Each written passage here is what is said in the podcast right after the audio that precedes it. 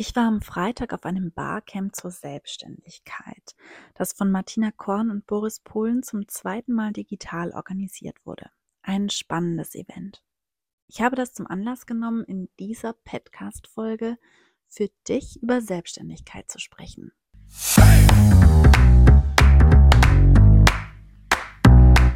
Wissen und Inspiration für das Sozialwesen. Viel Spaß mit dem E-Empower Podcast. Ganz kurz, bevor wir inhaltlich einsteigen, ein paar Sätze zum Format, weil ich das einfach großartig finde.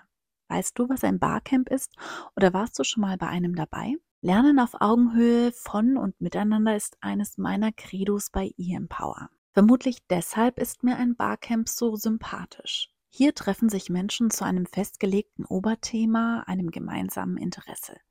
In dem Fall die Selbstständigkeit. Das könnte aber auch Autismus, herausforderndes Verhalten, Beratung, Führung und so weiter sein. Wer Lust hat, kann eine sogenannte Session einbringen. Das kann ein kleiner Workshop sein, ein Vortrag oder auch einfach eine Fragestellung, die gemeinsam diskutiert wird. Alle können teilgeben und teilhaben. Sobald zwei Menschen dasselbe Interesse teilen, kann eine Session stattfinden. In der Regel laufen mehrere Sessions parallel und alle können dorthin gehen, wo das Interesse hinzieht. Das heißt, das Programm wird gemeinsam gestaltet. Ich empfehle dir, ob in Präsenz oder online, das spannende Lernformat mal auszuprobieren. Beim Barcamp für Selbstständigkeit waren engagierte Personen dabei, die sich im Feld des Sozialwesens selbstständig gemacht haben oder dabei sind, es zu werden. Manche begleiten und beraten Klientinnen, andere Kolleginnen oder sind als Trainerinnen und Coaches unterwegs. Zu Beginn stehen wir alle vor ganz ähnlichen Fragen. Wie starte ich? Welche Form ist die richtige? Was muss rechtlich beachtet werden? Was kann ich selbst machen und wobei brauche ich Hilfe?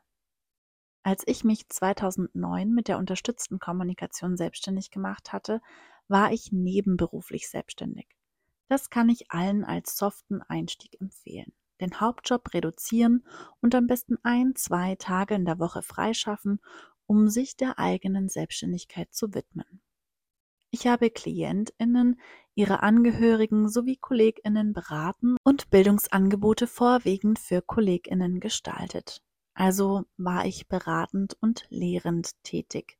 Damit fiel ich in die Freiberuflichkeit und meldete mich entsprechend als nebenberuflich, freiberuflich beim Finanzamt an und nutzte die Kleinunternehmerregelung, nach der keine Mehrwertsteuer ausgewiesen werden muss, solange man unter einem Einkommen von aktuell jährlich 22.000 Euro bleibt. Wie kam ich dann an Kunden und Kundinnen? Der beste Weg war und ist auch heute noch der persönliche Kontakt.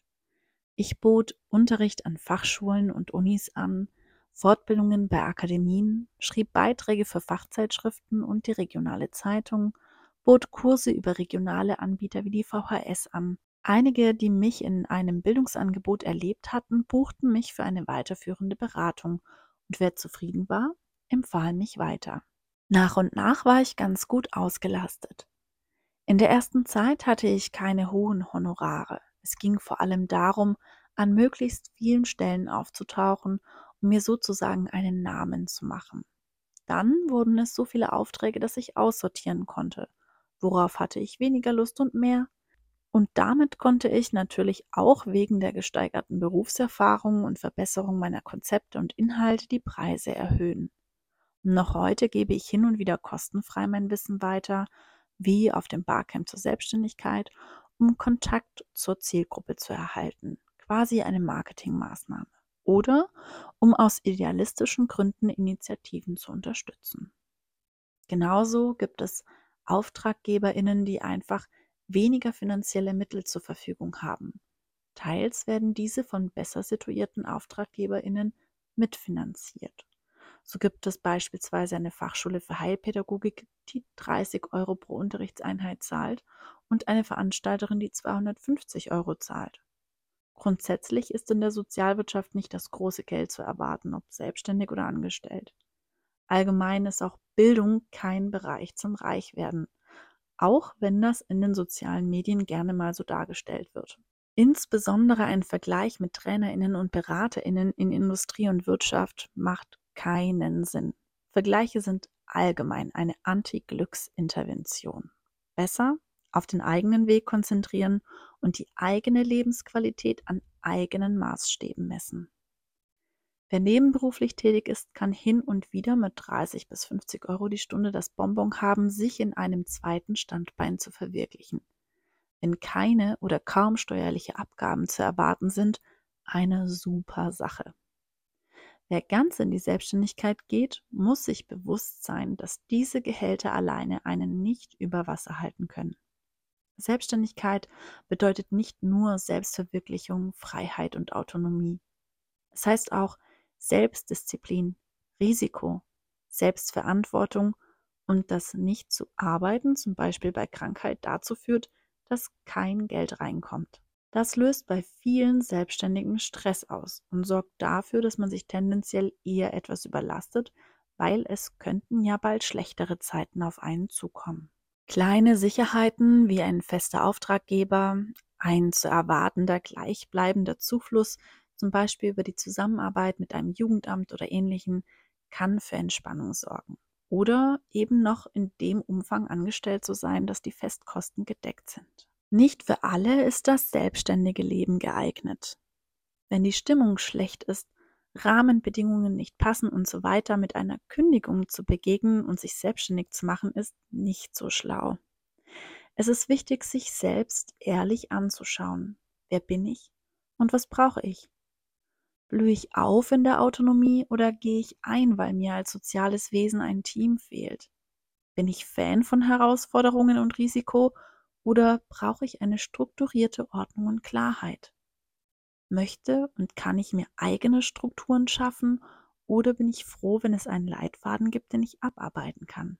Selten ist es ein Entweder oder, schwarz und weiß. Manchmal ist die Selbstständigkeit eine großartige Entwicklungschance manchmal aber auch einfach entgegen dem eigenen Sein, Bedürfnis und damit sinnfrei. Dennoch denke ich nicht, dass Angst einen davon abhalten sollte.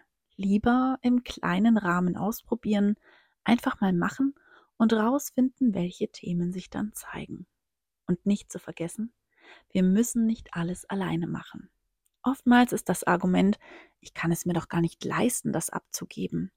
Zum Beispiel die Erstellung eines Logos, der Homepage oder die Steuererklärung. Rechne mal nach. Wie lange dauert es, sich da einzuarbeiten? Was würde diese Arbeitszeit kosten, beziehungsweise was kannst du in dieser Zeit nicht machen und welchen Verdienstausfall hast du dadurch? Und dann dagegen zu stellen, wie lange dauert das für jemanden, der oder die im Thema drin ist? Vermutlich mit höherer Qualität. Wäre das günstiger? Es lohnt sich, AnbieterInnen zu vergleichen und dabei als Kriterium unbedingt auch das qualitative Endergebnis statt nur das Geld zu berücksichtigen. Meine Lieblingskriterien sind die Passion für das eigene Tun und die Offenheit, andere Perspektiven und Wege mitzudenken. Wann solltest du Inhalte nicht abgeben? Wenn du selbst große Freude daran hast, zum Beispiel kreativ eine Homepage umzusetzen, go for it. Ich mache vieles selbst und erlebe das als kreativen Ausgleich zu anderen kopflastigen Aufgaben. Es tut mir gut. Warum also sollte ich das abgeben? Oder wenn du wie ich vorhast, dass aus deiner Personenmarke irgendwann ein größeres Unternehmen wird. Es ist unglaublich wertvoll, wenn du die Prozesse verstehst und die Verantwortung wirklich tragen kannst. Ich habe keine Lust auf Buchhaltung und gebe das ab, aber ich will wissen, wie der rechtliche Rahmen ist und die Aktivitäten regelmäßig kontrollieren. Aus Wertschätzung und aus Verantwortungsbewusstsein. Ich bereite die Steuer selbst vor und möchte bei Nachfragen Antworten parat haben und nicht überrascht werden. Also verstehen und wissen ja, umsetzen nein.